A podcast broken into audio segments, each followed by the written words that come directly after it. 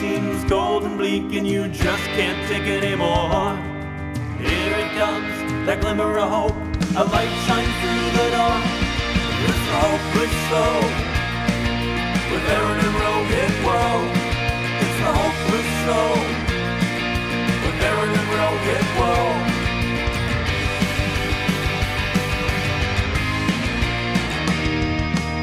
Welcome to episode 52 of The Hopeless Show. I'm Aaron. This is Rohit, and we have a jam packed show today. There, it, we're going to share some personal stuff, both good and bad, some crazy topics from uh, the Clippers to uh, Santa Claus to Harrison Ford, and I, I don't and crazy submission, you name it. There's a grad speech thing at the end. The last topic is extra wild. So you won't want to miss any of this, or you might, but we don't want you to. so we want you to listen to the whole thing. So the theme is the future. So in the future, when the show's done, we hope you've listened to the whole show. But the theme is the future. So we're going to be relating a bunch of things to what they might look like in the future in this episode. Now, Rohit, do you have anything to say before I, I jump into what happened in the uh, in the news from the quarantine?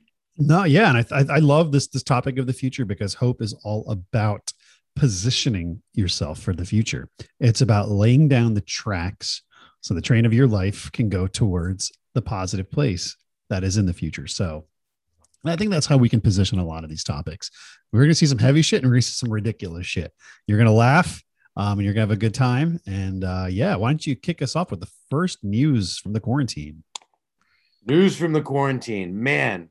So can I tell you a little of what happened this morning to me because it sucked. Please do tell.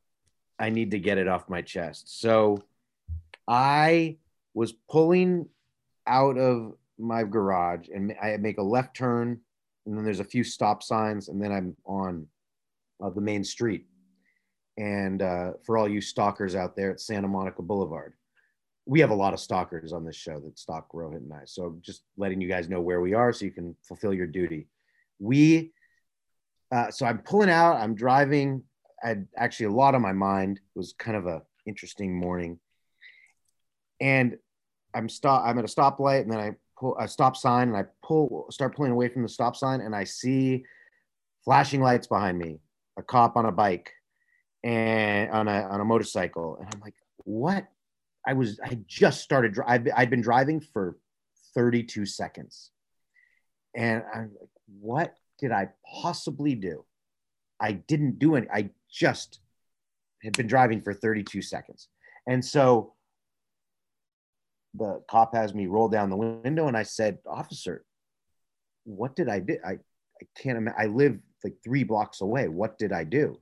And he said, uh, You went through that stop sign. And I said, No, I didn't. And he said, I've been told to sit at that intersection because people run that stoplight. And so, uh, got to write you up for it. And I said, But officer, I did, and I didn't do, and before I could start talking to him about like, that I didn't do that. Like I at least came to a very close to full stop. Like it's right by an old age home in a park. Like I do this street all the time. You go, you stop, you Mhm. go. It has speed bumps. You can't even really roll. The street has speed bumps. And uh, he wouldn't listen to me. He goes to his motorcycle. He writes a ticket. When he comes back, I start explaining. Do you know I got hit by a drunk driver one block away from here? Like I didn't do any. I'm very careful around here. This is not the area where I mess around. And he go when I said that, he goes, "You already mentioned that. I don't care. I don't have time for it. Uh, here you go." And I'm and I'm like, you know, I'm starting to feel a lot of anxiety. Right? And he said, "I don't care. I got to go. Bye." And he just hands me this ticket. Wouldn't let me talk to him. Nothing. And I then realized, I think, what happened. He was a very white cop. I'm white. And uh, the car I was driving was, uh, was a fine car, you know? And I sort of felt like a lot of people who aren't white feel in that right now, there's a white guy I can give a ticket to because what else can he do? Because he also put on the ticket, I was going 10 miles an hour through the stoplight, which was just not true. Like factually not true. I was stop sign. I was not doing that.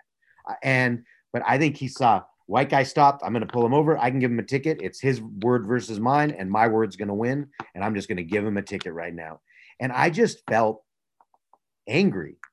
I also felt, wow, this is what people who aren't white feel like every second of driving. So I, I, I just felt terrible. Then, before I, I want your thoughts. Then I'm driving a little further to get to work, and as I'm going, there's a Jaguar, far nicer car than mine, and far fancier, far more douchey. And I, this Jaguar speeds, he must have been going 65 up La Brea, maybe more. Speeds right past me as I'm trying to turn into the right hand lane. And I mean, comes within inches of hitting me. And and I'm thinking, that guy didn't get a ticket. I just got a ticket for doing nothing.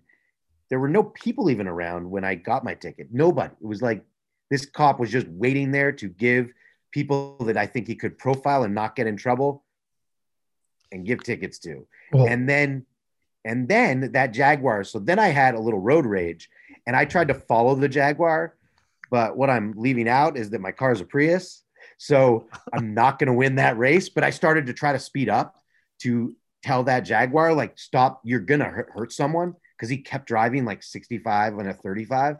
But I couldn't keep up and then I just was upset and I just felt like I experienced like two edges of a sword and they say there's double-edged swords. This was like two swords just hitting me, except I luckily didn't get hit by the Jaguar. So that happened this morning, and I just I didn't know what to feel because it just was so infuriating on so many levels. Well, I think there's a couple things to unpack here. The first is a missed opportunity. One, when he was at your window, you missed the opportunity to roll down all four of your windows and just start screaming, Am I being detained? Am I being detained? then I would have been detained. But yeah, but it would have been pretty rad. Um, secondly, uh, I think you are onto something in the sense that they these guys, I guess, have been cooling off on tickets for a little bit. And especially when there were so few people driving and parking regulations were re- were relaxed over the past year in Los Angeles and in many cities across the country. You uh, a lot of the city lost a lot of income. Ti- tickets like these are fundraisers.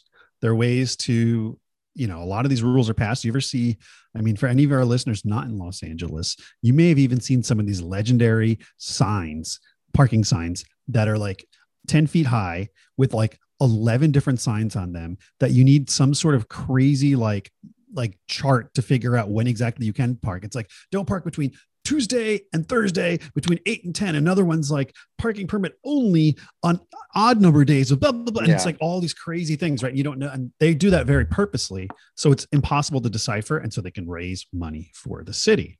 Um, well, it's you- like if uh, it's like uh, if people know the author James Michener, he writes these thousand-page books. Mhm. That's what's on those signs. It's Yes. a book. yes. You cannot understand it without like you got to sit down for a while and just read. you need a cop to help you understand it. And then by then you've already got a ticket. And so I think this just helps me reinforce my anti-government stance.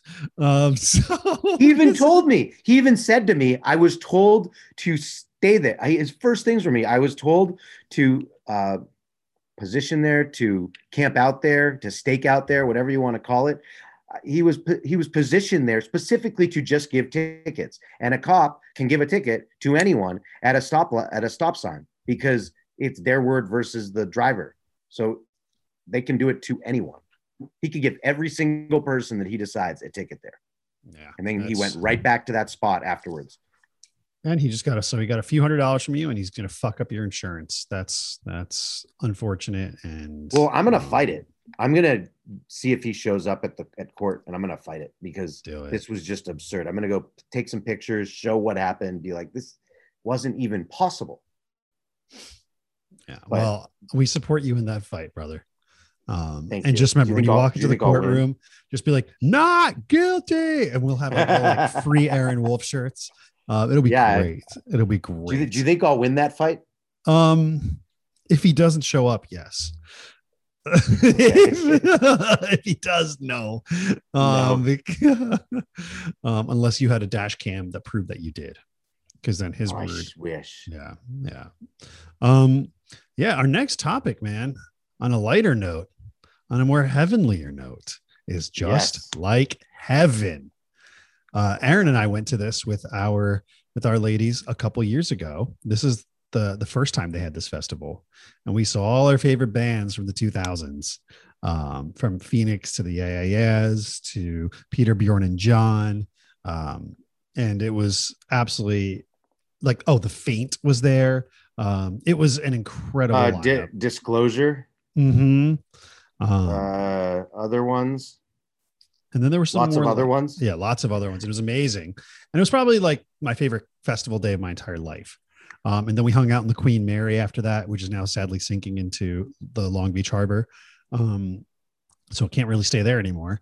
And it's they just announced uh, that Interpol is headlining part two of this festival that's going to take place in May 2022. And we both got tickets this morning. Um, yes. yeah. And on the card, it's quite a lineup.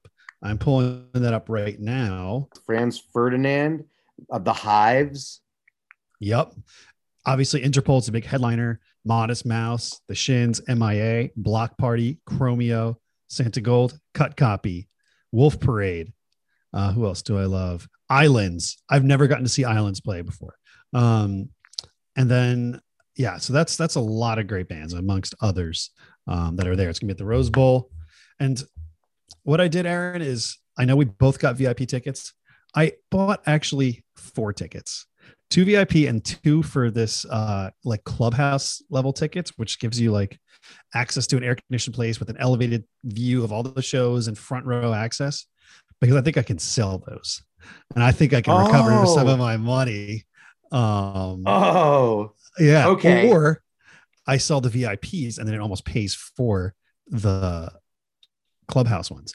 I don't know, but regardless, um, Aaron, Kim, Ian, and myself are going to have the best time on May 28th, 2022. And we're so excited. at the Rose Bowl. Yes. And uh, I think that's a smart move. And I say if you end up being, a, if you're able to sell those tickets for a lot, the, those super club tickets for a lot of money, um, I think it should fund our like after party. I, I'd be open to it. That's me. I'd That's me saying that you should give me your funds too. But I, th- I which I think is a totally fair deal. Uh, yeah. I oh, yeah. I'll, I'll take the initial financial hit. Um, and then, yeah. Also- no, but This is a win. yeah. This is a win-win for me. Oh yeah. Oh yeah. It's going to be great. If anybody out here is listening, by the time you get this, the tickets will be sold out.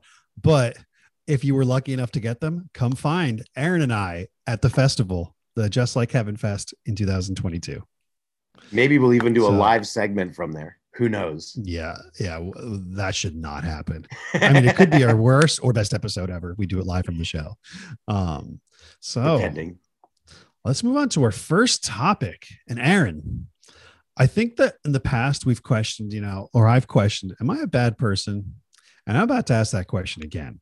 And I'm going to explain my story and then we're going to talk about it. Um, but it all it all starts with the Los Angeles Rams. Now, Ina, she is a huge LA Rams fan. I'm a Giants fan, as you all know. She's, a, she's Mhm. got season tickets, and we've been spending a lot of time at the stadium. And most recently, we were doing a little stadium tour where there was like 10 people in a group. And, you know, we actually then were hanging out in the field, tossing balls around. I was kicking field goals. I don't know if you saw my stories, Aaron. Um, yeah, you kicked two. Yeah. You kicked two. You can put your hand up. I mean, Yeah. I was two you- for two. you- Yeah. I was nailing them. Like you look like the best. I mean, You're the best kicker I've ever seen kick at a at SoFi Stadium. There it is. Yeah. So, I mean, look at that. So that was all great, all well and good. And then, you know, we're just, I'm, we're just tossing around a football and I'm just like, you know, throwing 10 yard passes, 20 yard passes. Ina is very scared to catch them uh, because they're coming in hot. And then I was like, you know what? It's been a while. I'm warmed up. So I try like a 35, 36, 37, eight yard bomb, right? And bomb, quote unquote, because at this point I'm 39 years old and I didn't remember that I can't throw as if I'm 22 anymore. Um, I wind up, go to throw, and the ball goes like eight yards, and then I'm just keeled over. And I saw a doctor today. I have an MRI on July uh, 5th, and I might have a torn rotator cuff. Um, I'm not laughing because Yeah. you're injured. I'm laughing at picturing how much you must have felt like I am the shit when you're winding up to throw this throw yeah, and then it going eight yards and then you te- maybe tearing something. It's Yeah. not funny. Like I don't want you Oh, to yeah. be harmed, It's- but it's also really funny. it's like I felt it as the ball's coming off my fingertip. There was just something wrong. And then the ball just fell flat. And I was like, oh, now I'm like killed over. There's people looking at me. I'm like, oh, and they're like, did this fucking guy just get injured playing soft toss, you know, with the football? And um, so then, yeah. Um, so anyway, that was a that was Friday. Saturday, uh, Ina's Ina volunteered, and this is where we get to the "Am I a bad person?" Um, now, Ina volunteered to uh, help set up for the big Juneteenth festival that happens in Leimert Park, which is a big, big annual thing in my neighborhood, and it's at five thirty in the morning. So, one, I hate volunteering. Two, I hate early mornings. Three, I'm injured. However, Ina's friend uh, backed out because you know her son was turning six that day, had to throw a whole party. So I kind of get it. I absolutely get it. And I didn't want Ina to have to go by herself. And so anyway, I volunteered, and I just remember we're driving there. I was like, please, I can't even lift my arm really well. I really hope we're not lifting anything heavy like trash. Aaron, do you want to know? Do you want to know what my volunteering was that day? what? Okay, five thirty morning. I'm a fucking trash duty. Okay, and what this means, Aaron, is I am roaming the streets. Okay, with fucking like gloves on, one that broke off at the thumb, so I had a breach early on. Okay, and sticking my arms in the neighborhood trash cans, the green like metal ones, digging out fucking like chicken wing bones and like dog shit bags and fucking like rotting like fast food and diapers, okay? Out of the municipal public street trash cans, bags everywhere, garbage everywhere. And I'm like, and I, the the amount of rage I'm feeling at this in this moment for these fucking six hours, I think I will never volunteer for anything ever again in the rest of my life. And I hate volunteering. And I'm going on the record as saying I will never volunteer for anything again. Um, because usually all volunteering is is you get to you have to do the worst shit ever because they can't even pay people for. Um, and it sucks. Help. Am I a bad person? Um, and my Okay. it hurt my shoulder even more. So this is a lot to unpack. So I'm going to try to unpack it Yes. in three words. Yes. Yes, you are. I hope that gives you hope. well, I guess you know, it- I can unpack a little more. I can unpack sure, a little more. Sure. So the the arm thing that sucks. A torn rotator cuff. I've been there. I've I had it pitching back when I was uh, playing uh, baseball more uh, more uh, semi in a semi pro way, and uh, I was totally tore my shoulder up. Oof. So, and the hope I can give you about the torn rotator cuff and uh, bone spurs and all that might have happened there is uh, absolutely none. It is a terrible experience, and the surgery is awful, and you would be out, you would be down and out for a, a bit. Like it'll be like two weeks of really bad, and then another four weeks of a whole of being in an arm sling and stuff. Then you have to rehabilitate. And I had to, I did that in my mid twenties, early twenties. So uh, yeah, it'll be even harder for you. So I have no hope to offer you there, except that that would suck, and I really hope you don't have that. I thank you. Hope you don't. I would think you don't. I mean, that would be just really unlucky to to do it on one throw. So it could just be some twist or twink or twiddle or twat, something like that. It could be just a Hopefully, hopefully just a strain.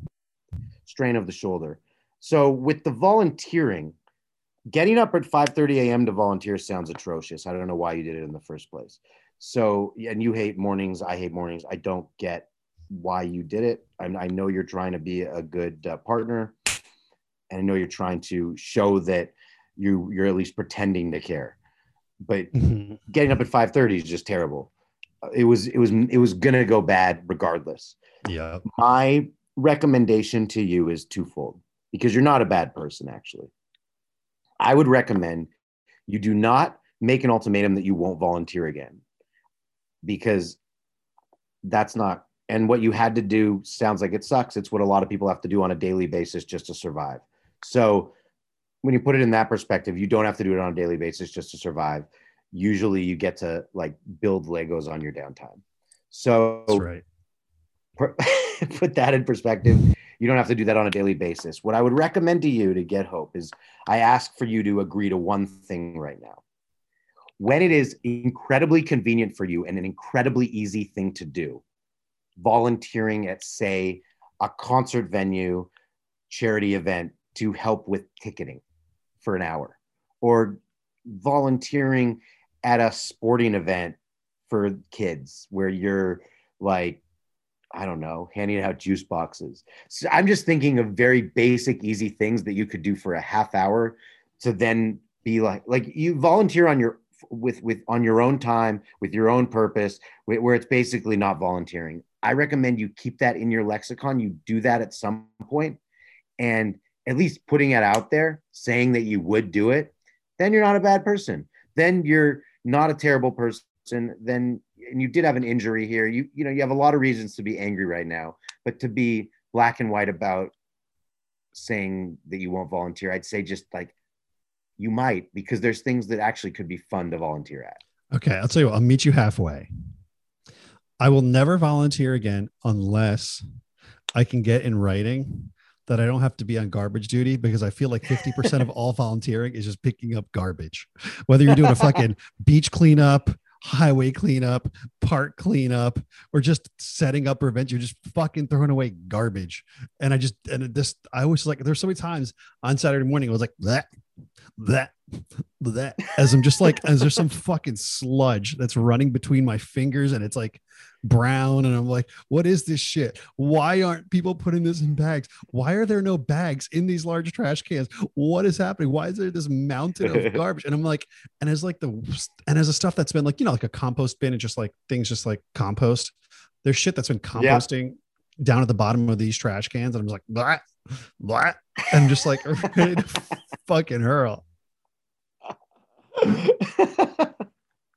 well, that gives me hope Yeah. that you Yeah. that you that you that you have that life experience now that you've been through that makes you a stronger person going forward. Yeah. And I think I forgot to mention that's why I hated volunteering to begin with, because I've had trash duty before.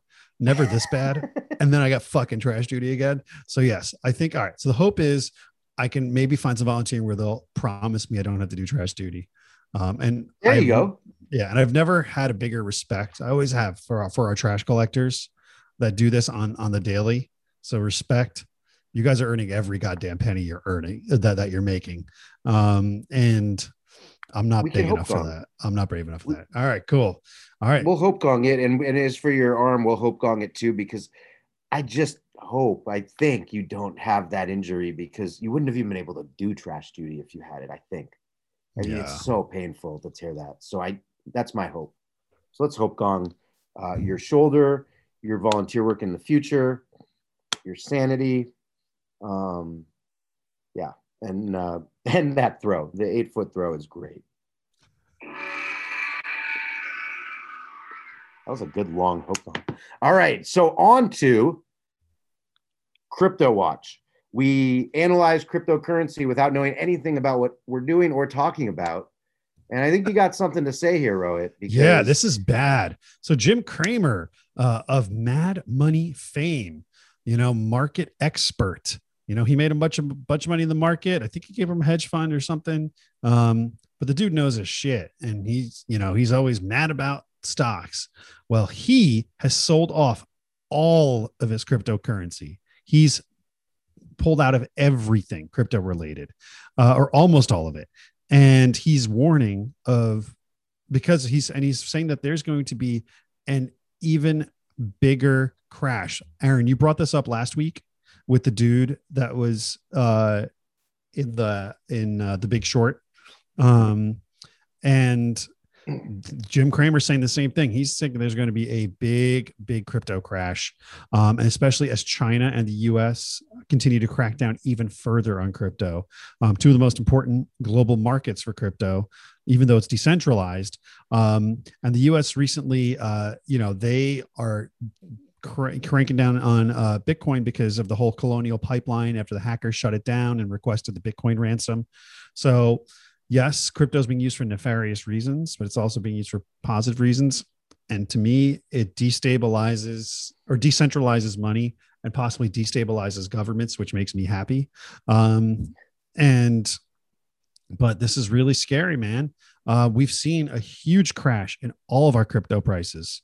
Um, and So could I ask you then Yeah. with this? I have I have a question for you. What actually I have a theory and then a question. yeah, sure. When people like a Jim Cramer or uh, the big big short guy, when they come out publicly and say something like this, most people are doing things to serve their self-interest. They're not Mhm. doing it to actually help society. They're doing it to help themselves. Jim did Jim Cramer actually pull out all his money, or is he saying this so the prices will go down again and then he'll just rebuy more? And same with the big short guy. Like if I was in that kind of power to be able to do that, and I was a complete asshole, which a lot of these guys are, wouldn't I want to just do that and then it's only serving in my self-interest that it goes down so I can buy more? Yeah, I mean, I think that that's what we, you know, I think it's a good point. We talked about last week, you know, and it gives us, they are artificially deflating the market value, probably to preserve their own interest, so they can then possibly either buy on the dip or because they feel like their other investments are hampered by Bitcoin, so they're they're forcing these prices down. And some of it may be real, some of it may not. And we as long as we don't know, I think the advice that I give myself and not to anybody listening, the advice I give myself if certain things drop really low, that's when I sort of buy things at a discount. Um, in hopes. So will you be up a little. buying crypto? I'm gonna wait for it to drop a little bit further, but then yes, I think I'm gonna. I said I wasn't gonna be buying anything, but I think I'm gonna buy into some Bitcoin if it drops, let's say below twenty five thousand per coin.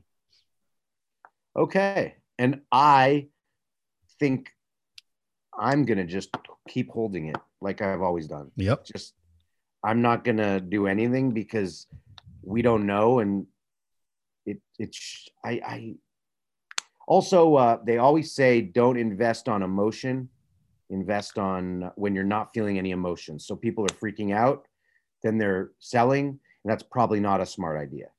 And then you shouldn't buy on emotion either. You should just buy on logic and sell on logic. So I'm trying to do that. And by the way, fuck that cop from before, just so you know. Fuck the police. Fuck So- the police.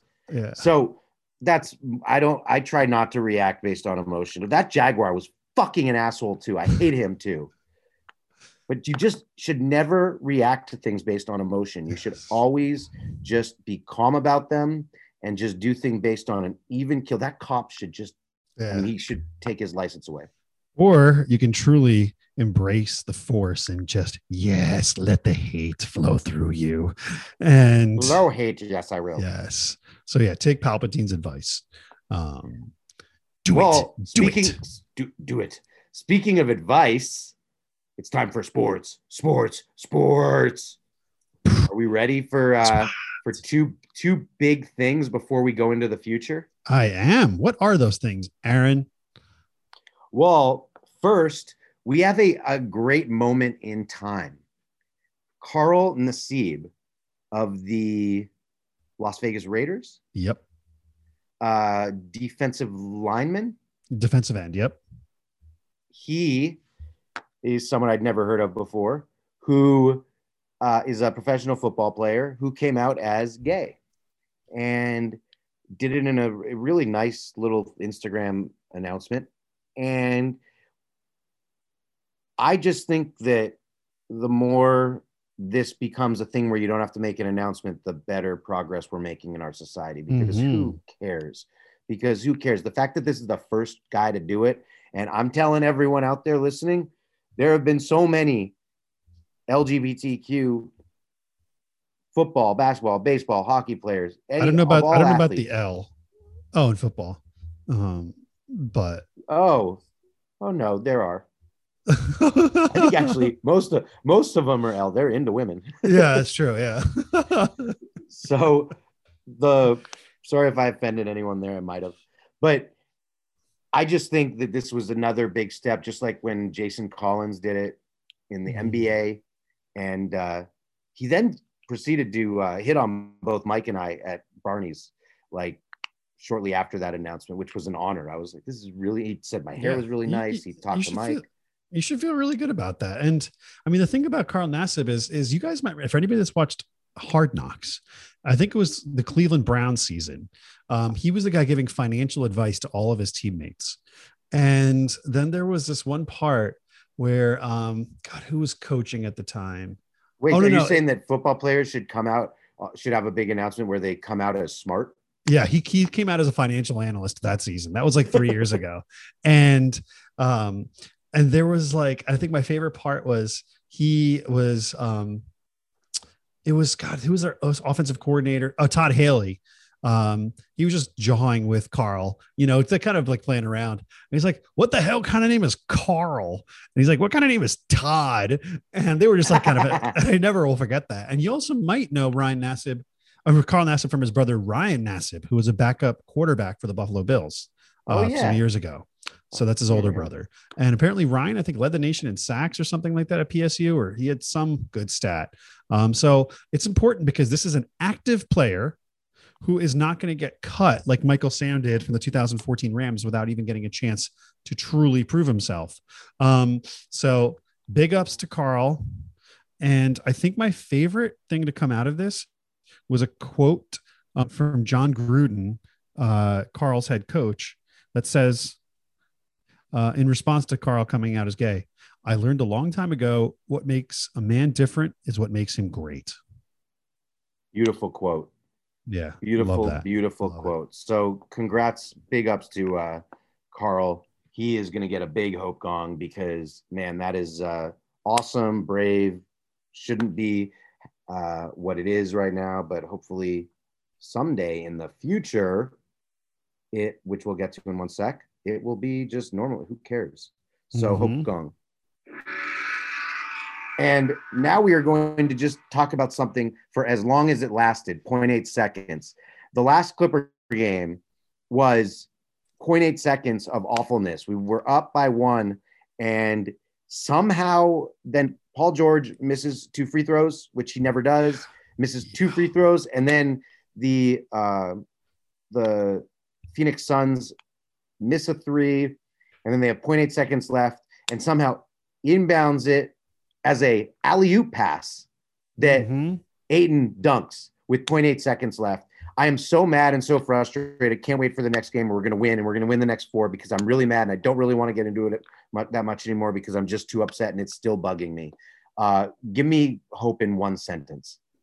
Well, you guys are in the Western Conference Finals and you're going back home, right? I think now it's gonna be back in LA. And yep. that game was fire. And the just remembering just how much of a deficit in game seven the Clippers came back from in the last series. Dude, this team can beat anybody, even without Kawhi. Um, they're looking strong, and I think they're going to come home angry. And they the last two series we were down 2-0 also. So it's yeah, it's just kind of how you guys roll. And you know 0. what? seconds. 0.8 and, seconds though. That shouldn't even be a thing. And 0.8 Phoenix seconds is, is less than one second. And Phoenix has won nine straight playoff games. They're not going to 10. Okay, good. So uh, I feel hope there.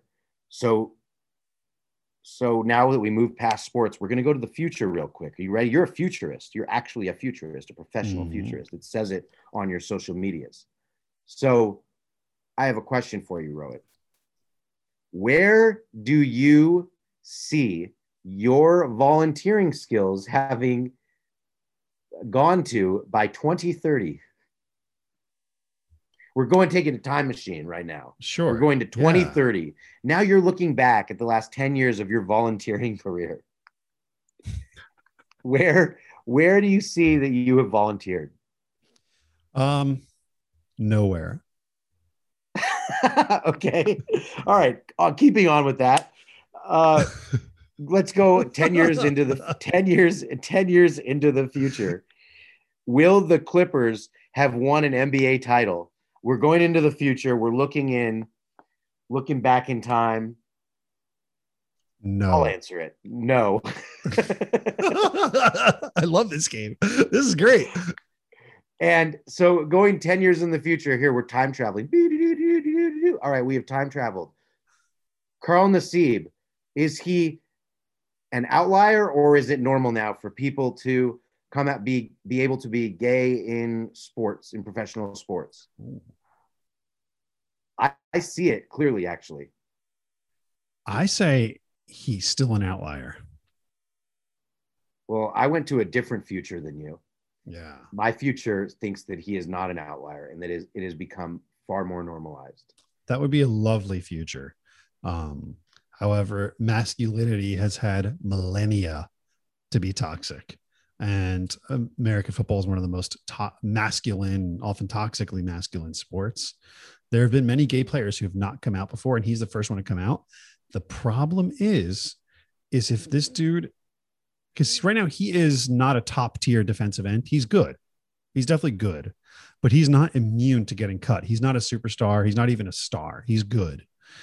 And if he can't cut it, let's say the next couple years and just out of performance, people that are wanting to come out, they might fear that, hey, listen, that makes them they more of a target, isn't that. I almost think this would have been better coming from a superstar. But I'm glad it came from somebody that has a good starting position. You know, he's a starter for the Raiders. Um, so I hope I'm wrong. I truly hope I'm wrong. But football's a rough sport with a rough culture. Um, and I, I think it'll take it actually depends on Carl's success. I think that is Well, the, determin, the determining factor. I, I just went back. I went into the future to 2030, and in 2030, big news came out of the uh, NFL. Uh, it was a big, big thing in the, in the NFL that happened.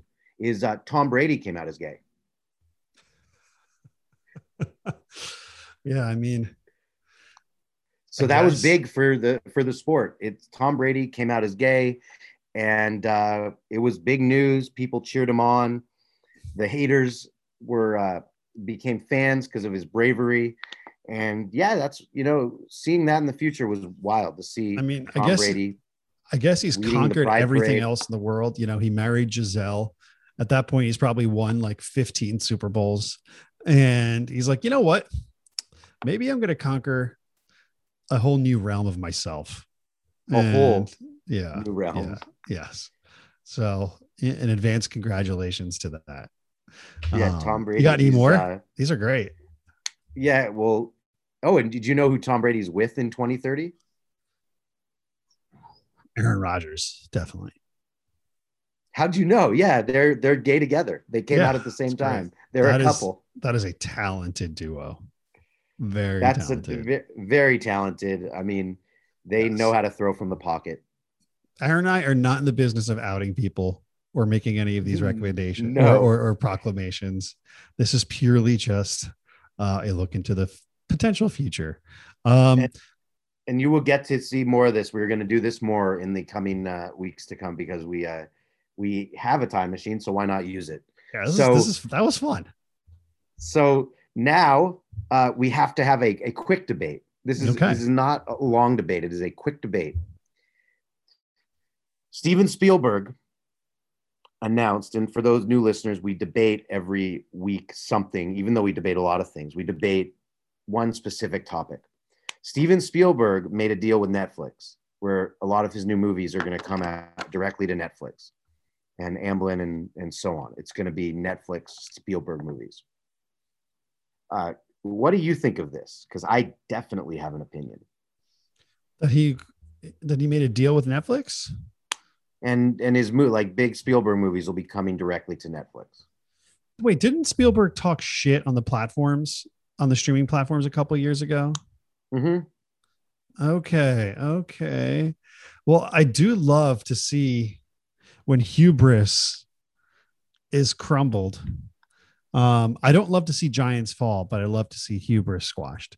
And there was everything from the failure of Quibi to the um uh to now I guess Spielberg coming back to Netflix. I love this move for Netflix because it it positions the the streamers in an even stronger place where hopefully art will have a better chance of living.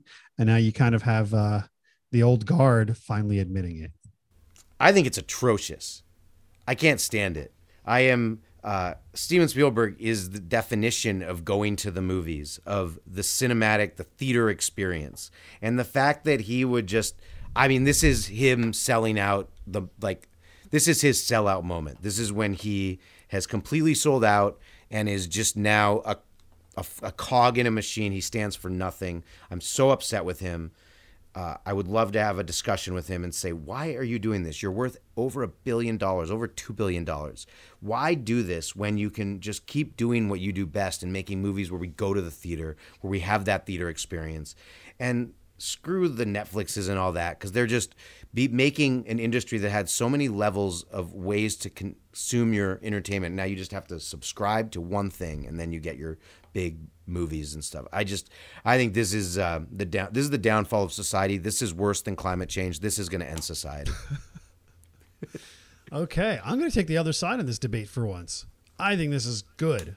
I think it's good because right now it's really the HBOs and the Netflixes and even ways like the FXs of the world um, that are doing anything that feels remotely different or adventurous. They almost have a they give they have the opportunity for for some really longer storytelling and and, and ways for this for for this for these creatives to have their vision vision be something that feels so much bigger and more experimental. I'm all about mm. that. I'm with you at the at the the sadness and, and the the the, de- the decline of the cinema. That sucks. I love the movies. I love going to the movies. I love that big silver screen. And here in LA, we have really good cinemas. Just, yep. you know, rest in peace ArcLight. But um so I'm I, am i am pro. I'm pro this because it gives us a chance and and you know and these guys are still releasing movies in the theaters. I just wish they would do that and not and give it at least a month for the movie to be in the theaters before it puts so, it onto the platform. So you're you're pro-choice to just stream. I would. I no, I'd say I'm pro-choice. I wish that they would have theater release dates and then open it up on the streamers. Exactly. I think that's. I think and give it like three months so people have to go to the theater. Sure. So, yes. So, moving on because that I'm curious what our listeners think about that. Moving on should we go right to uh, to guess the BTS because we're running a bit long? Let's do it, man. Let's do it. We usually do some hopeless TV. We will get to it for you all, but right now we're going to move past it to guess the BTS. So BTS, our favorite K-pop band, they are the biggest thing in the world. We just don't know their music. And though we're learning more of it as as we go through this show since we talk about them so much. So, do you know that BTS is actually Santa Claus? Did you know that? don't don't don't go don't go breaking my my my childhood. Explain. yeah, no, it's true. Under that under that beard and red hat is BTS because they are such good people that each of them decided to give their parents a gift. And can I can I tell you what some of these gifts are? Please. So Jungkook gave his parents a Mercedes Benz, really nice one, like a two hundred thousand dollar one. J Hope gave his parents a box filled with cash, which, which, is just, which is just awesome. And the, there's a picture online of like the box of cash, just with flowers, just so cool. Then you have Jin, who gave his parents a $3.4 million luxury apartment in Seoul, Korea. $3.4 million. In, I mean, that's, and I'm looking at the picture of the, it's amazing. I mean, it's a gorgeous, and then I think the most generous gift, and the last one I'll read. Oh, no, there's two more.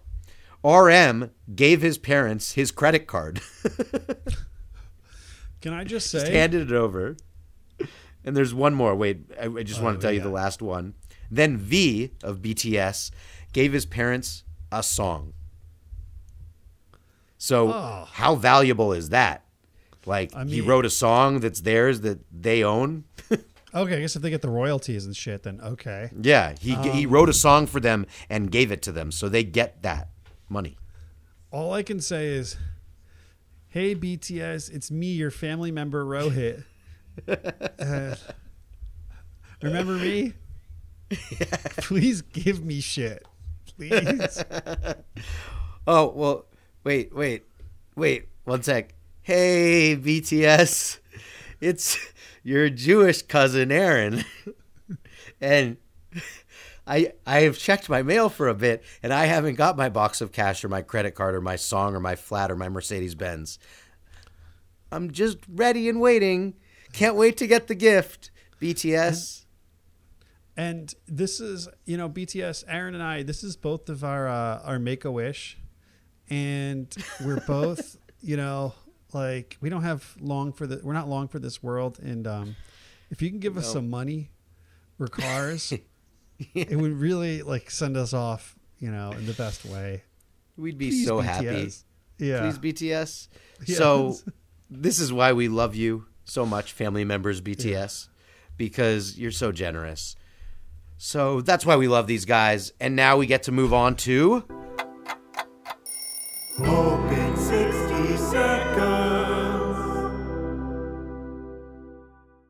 You're Up. All right, we got we got three topics this week. I will start with the first two. Aaron, I'm going to put up that timer, um, and I'm going to explain my problem in 30 seconds or less. I'm going to give you the rest of the time for you to bring me hope.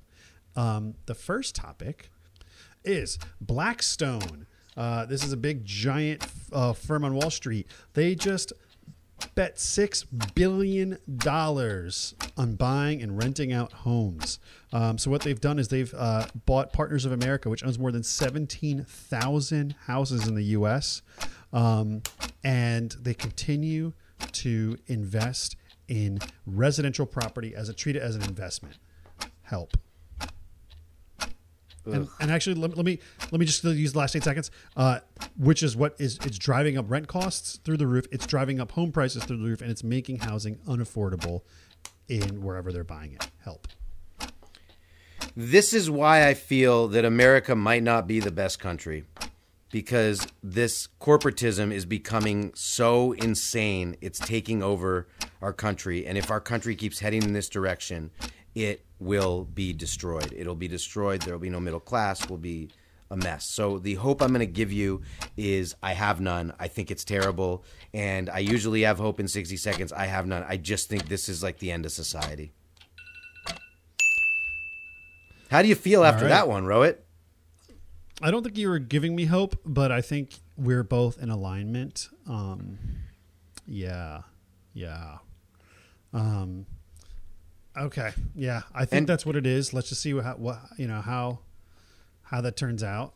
Um, but yeah, let's move on to the on the one. bright side, on the bright side though, because you know, it's all about you and I. They don't own where I live. They don't own where you live. So, I'm cool right now. And you're cool right now. It- and They're remember, buying up in LA like crazy. I think. So, Oh. but uh, but the thing is, you're a homeowner. I'm a renter. So this sucks. But um, on, on the bright side, there is no bright side. Yes, we we're all going to be dead one day anyway. So that is the bright side. Um, all right. The next topic is Nestle. The U.S. Supreme Court has blocked a lawsuit against their usage of child slavery because they're saying that slavery took place abroad and they can't really prosecute for those foreign acts, and that Nestle may not have negotiated that slavery on U.S. soil, so it's kind of un. Uh, they can't get him for it. And this, this is the same company that, by the way, that buys out water from places that have droughts and like in Lake Arrowhead, and they just they own all the water. Um, and yeah, so help, bring hope. All right, this is easy. There are so many good candies that aren't Nestle. I encourage all our listeners, all our listeners to spread the word to their friends, to their friends' friends, to their family members, to their dogs, to their cats. Do not, from here on out, use Nestle products, buy Nestle products. I don't know if you use them. Eat Nestle products at all. We are this show is officially boycotting Nestle because we do not support slavery. We do not support water uh, buying in droughts. All right. I feel hope. That's a great idea. A boycott. So you know what? Fuck Nestle and fuck the feds. Yeah, Hope Gong. Yeah. That was In good. this, by the way, can we just say before we move to the next one? At least I, and I think Aaron does a great job of this too, will f- give you at least one or two more reasons each episode to hate our government. Um, but anyway, uh, as we talked about, I guess I'm a terrorist based on last week's episode. Um, and Aaron, you are up. yeah, that's right. Oops, Uh, oops. all right. Oh, hold on, hold on. Start over now. All right, this is uh, the topic is Harrison Ford. This really bummed me out. Harrison Ford hurt himself filming Indiana Jones 5, and now production has to shoot around his recovery. Indiana jo- I am so excited for Indiana Jones. That's my favorite like like bunch of movies ever like trilogy, quadrilogy, septilogy ever. And the idea that Indiana Jones can even get hurt just made me really sad. Give me give me hope. I mean, if anything, it's like we got to know when to stop a good thing. You got to know, like the original three, it should have stopped there, and maybe, and the last Indy was not so great. Um, so maybe this will give them time to make sure all the scripting is good, everything works out, um, and just give it the last final product for the what is likely the final Indiana Jones. Um, so hopefully they have time to iron out all the kinks. Oh, okay, maybe it'll make it a better movie. All right, I'll give that hope. yeah. Yep. And uh, all right, so we hopefully gave you some hope there and a lot of not hope. And then we're just we finish up our show every time with uh, submissions and uh, hope fulfilled. So, Rohit, can you take on this submission? Uh, Okay, this submission is from Zane Angel. Zane, we're not sure where you're writing in from, but thank you for writing in. Your question is Glad you're having fun and enjoying life. How can I? Ooh, Well, here I'll, I'll I'll say something there about this. yeah. Uh, Zane, what you see on social media, what you hear that we talk about, even though today we've talked about a bunch of things that are tough, it's only a part of our lives. There are things that are tough every day in both of our lives. And what I try to do as best I can and fail a lot of the time is enjoy the good things and talk about the good things. I also today have talked about some of the bad things, but like life is not all bells and whistles. And it's just how can we enjoy the good things and then get through the tough times so that we can further appreciate the good times. And because it's not and so and, and just keep appreciating when a when a small good thing happens, Zane, just appreciate that moment. I think that's really valuable. And, you know, and I took to chime off of what Aaron's saying, man, there's some darkness that happens in our own lives. I mean, Aaron and I were talking before the show, and, you know, one of my best friends and former roommate, college roommate, and afterwards, he passed away this morning. And, you know, he had, he was fighting his demons for some time. And, you know, he succumbed. He was in the hospital for a year and a half. And you guys might remember from a year ago when we were talking about this on the podcast, you know, he succumbed to, uh, I guess the way his body broke down from the demons he was going through over the years, and despite you know a, a transplant and everything, he just he now leaves. He's he was 39, and he leave, his birthday's next week or this weekend, and he leaves behind two children and a widow and lots of friends that loved him. And it's that shit's hard, man. That shit's really dark, and we do encounter a lot of this. And I think the whole point of this show is I think there is something that you can take away in exactly what Aaron was saying, and what he said was really great. And I think one way I can build on that is everyone's life can be super fucked up, and some way more than others. And really, most of the time, it's unfair and it's unjust.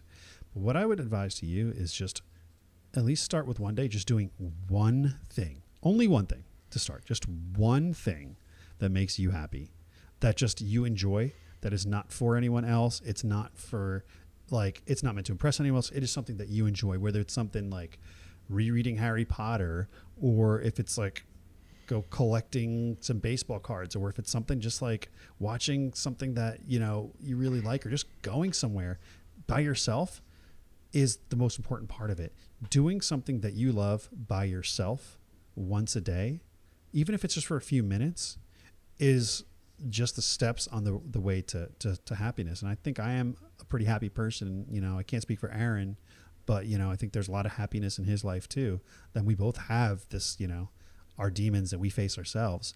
But what keeps it going is that you can't be happy until you find ways to love yourself and and just serve yourself first before anyone else. I know this sounds really selfish.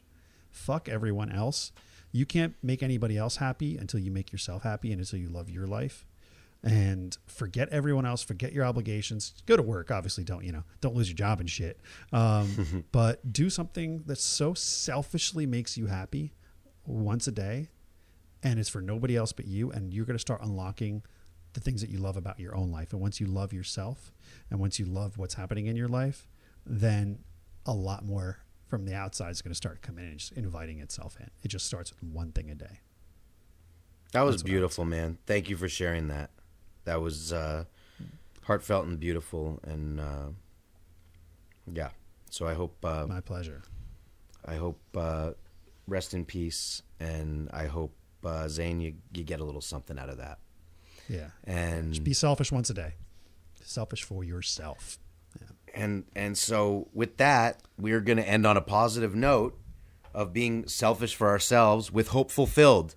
There is a bit of hope fulfilled that happened this this week, and uh, Rohit, I'm gonna I'm gonna make you happy. I think I'm gonna make everyone happy. Okay. Here. Okay. And let please, and, please and if you're not happy from if you're not happy from this, you should not be listening to our show. Honestly, we don't even want you to listen to our show. Just don't ever listen again. So there was a graduation speech this week and the so the former NRA president, David Keene, was asked to give a graduation speech. And he showed up to give the speech and instead of 3,044 chairs in the audience that were filled, they were completely empty. the school that he was asked to give the speech at is not a real school. They set up a graduation.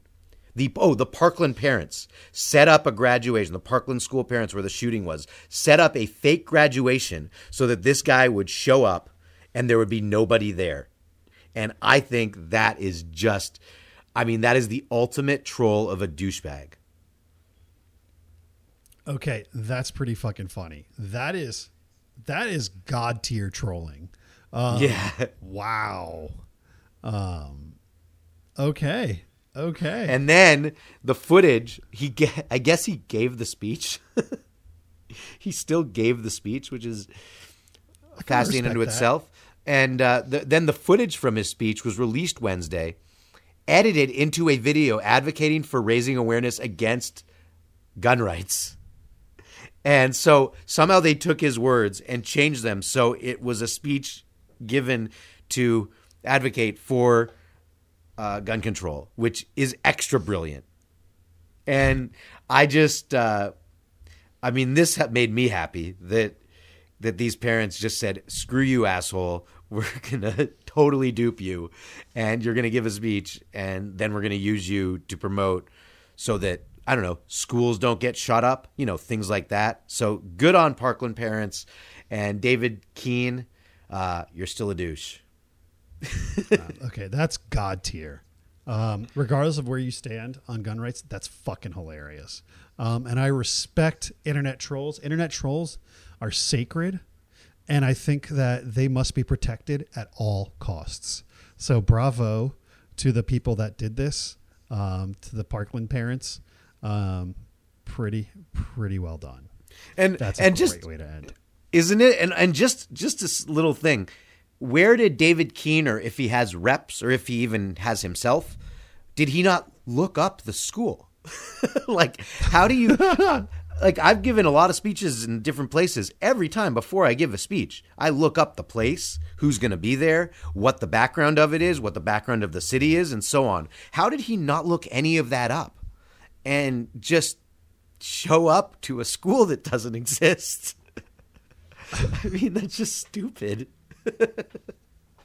All right. Well, that makes me feel a ton of hope. And with that, I, that comes. That's the end of our show. So, I I still think this is really funny. I'm Aaron Wolf, the Aaron Wolf at all social media. This is the Hopeless Show. You can find at all social media, and he is Vohit for Rohit on all social media with the number four, the number four. So Vohit four, the number four Rohit and uh, what he's running for, we still don't know, but we want to vote it for him. We'll figure it out as long as they're not running for volunteering for shit. Um, so, So with that, until next time, we're out. Later. When the world seems cold and bleak and you just can't take it anymore, here it comes, that glimmer of hope. A light shines through the door. It's hopeless show but they're an. It's hopeless they're.